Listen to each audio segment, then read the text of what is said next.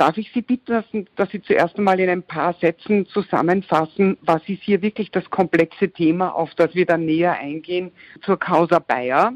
Die mangelnde Entlastung oder die, unter, äh, die nicht erfolgte Entlastung des Vorstands ist ja für den Vorstand als Gesamtgremium erfolgt.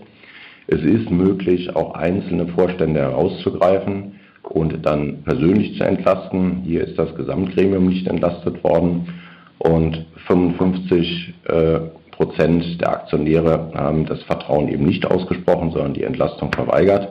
Das ist schon, ähm, ja, das ist schon ein Unikum in äh, der deutschen Wirtschaft. Und äh, die Rechtsfolgen, äh, was heißt das eigentlich für einen Vorstand?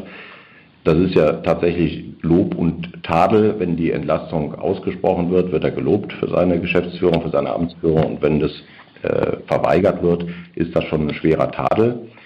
Ähm, jetzt steht im Gesetz, damit ist nicht der Verzicht auf Ersatzansprüche verbunden. Also ist immer die Frage, ja, was heißt das dann? Äh, die praktische Bedeutung ist erstens, ähm, damit kann der Aufsichtsrat nach 84 Aktiengesetz den Vorstand abberufen. Weil man sucht ja immer nach Gründen, grundlos kann man ja nicht abberufen. Und damit ist dem Aufsichtsrat ein Grund geliefert, qua Gesetz, um den Vorstand abzuberufen. Das ist die erste Wirkung. Die zweite Wirkung äh, ist eine mehr faktische Wirkung. Das ist, wird ja oft als schallende Ohrfeige bezeichnet. Ähm, das ist schon ein starkes Misstrauensvotum. Und ähm, da muss der Vorstand schon kräftig ran, um dieses Vertrauen wiederherzustellen. So, und ähm, wenn der Aufsichtsrat jetzt kommt und sich im Nachgang hinter den Vorstand stellt, ähm, dann ist ja die Frage, Warum tut er das? Ähm, war das nötig und was wären seine Alternativen gewesen? Ähm, rein rechtlich wäre die Alternative gewesen, nach 84 Aktiengesetz den Vorstand abzuberufen und zu sagen, ja, das war's dann. Faktisch ist es so, der Aufsichtsrat hat ja die insbesondere kritisierte Monsanto-Akquisition mitgetragen. Anders wäre die gar nicht möglich gewesen. Mithin kann der gar nicht anders, als sich in dieser Sache ähm, hinter den Vorstand zu stellen. So, und ähm, das ist mal in wenigen Worten das, was passiert ist. Und da knüpfen sich jetzt natürlich Fragen dran, ähm, die ich ja schon mal skizziert hatte. Ja, also die äh, erste Frage war, ähm, hat der, Auf, der, Aufsichtsrat richtig oder hat er nur konsequent gehandelt, ähm, indem er sich hinter den Vorstand gestellt hat? Ja, die Gründe für die Nichtentlastung des Vorstands durch die Aktionäre sind sicherlich vielfältig und nach Aktionär auch unterschiedlich.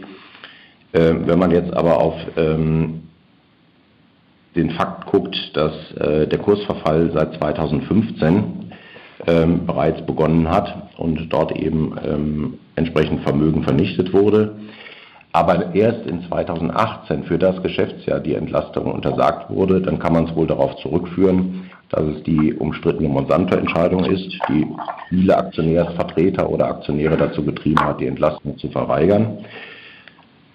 Wenn jetzt der Aufsichtsrat den Vorstand stützt, ist das nur konsequent.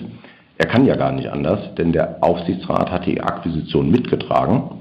Ich finde es im Grunde eher erstaunlich, dass der Aufsichtsrat trotzdem entlastet wurde. Ähm, denn man muss ja sagen, jeder potenzielle Managementfehler ist ein potenzieller Aufsichtsfehler des Aufsichtsrates. Und damit hat er hier auch einen Warnschuss bekommen, obwohl er entlastet wurde. Wie erklären Sie sich die Entlastung des Aufsichtsrats? Das ist ähm, sicherlich damit zu erklären, dass das Führungspersonal immer noch ähm, stärker in der Kritik und im Fokus steht als der Aufsichtsrat, der in Anführungsstrichen nur die Geschäftsführung zu überwachen hat. Und die Entscheidung darüber trifft immer noch das Management, auch wenn sie wie in diesem Fall durch den Aufsichtsrat zustimmungspflichtig sind. Ich vermute, dass als nächstes ähm, auch der Aufsichtsrat unter Druck geraten wird, wenn er hier nicht handelt. Ich vermute, dass dahinter steckt, dass die Aktionäre, Aktionärsvertreter ein deutliches Signal an den Aufsichtsrat gesandt haben, äh, dass dieser Vorstand nicht der richtige ist, man den Aufsichtsrat aber insgesamt äh, für befähigt hält Und ob man dann in der nächsten Stufe jetzt den Druck erhöht und dann auch dem Aufsichtsrat die Entlastung verweigert, das vermag ich nicht zu prognostizieren. Entscheidend ist sicherlich, was in den zwölf Monaten, die jetzt kommen, bei Bayer passiert. Ist dieses Votum der Hauptversammlung äh, ein Grund für Vorstand äh, und Aufsichtsrat und Schrägstrich oder zurückzutreten? Ja, das ist tatsächlich die Frage. Ähm, es werden ja jetzt im Moment Spekulationen abgedruckt und es werden ähm, Parallelen gezogen zum Fall Deutsche Bank, wo äh, die Vorstandsspitze von Fitchen und Jane nur mit 61 Prozent entlastet wurde. Und das war damals schon, obwohl mehrheitlich die Entlastung ausgesprochen wurde, ähm, ein deutliches Signal. In der Folge traten die beiden zurück. Ähm, dann die Parallele wird zu Siemens gezogen, wobei der Fall Siemens durch den Compliance-Verstoß ja fundamental anders liegt. Ähm, grundsätzlich ist ein solches Votum ja entweder Lob oder Tadel der Hauptversammlung. Die einzige rechtliche Konsequenz ist, dass jetzt der Aufsichtsrat ermächtigt wäre, nach 84 Aktiengesetz den Vorstand abzuberufen. Die Frage nach freiwilligen Rücktritten, das ist natürlich immer möglich. Ich sage mal ganz klar, Monsanto wäre dann ein Rücktrittsgrund, wenn der Vorstand seine Pflichten verletzt hätte. Also zum Beispiel die Prozessrisiken, die jetzt drohen, in der Kaufvoruntersuchung nicht ausreichend untersucht und gewürdigt hätte. Ansonsten, ob Monsanto erfolgreich ist, oder nicht, das mag man vielleicht in zwei oder drei Jahren beurteilen. Nur die Frage, wurde sorgfältig gehandelt, die stellt sich jetzt. Was lernt der Aufsichtsrat generell aus, diesem, äh, aus dieser Causa Bayer? Was sind die Learnings, die äh, Sie und ich als Aufsichtsräte daraus ziehen können? Also sicherlich ähm, ist hier unterschätzt worden, wie stark der Widerstand der Aktionäre ähm, gegen diesen Deal war. Jetzt muss man nicht auf jeden Aktionär hören, denn der Vorstand handelt ja nicht weisungsgebunden, aber er handelt im Interesse der Aktionäre. Ich vermute, ohne es zu wissen, äh, dass die Kommunikation mit den Aktionären hier zu kurz gekommen ist, positiv formuliert.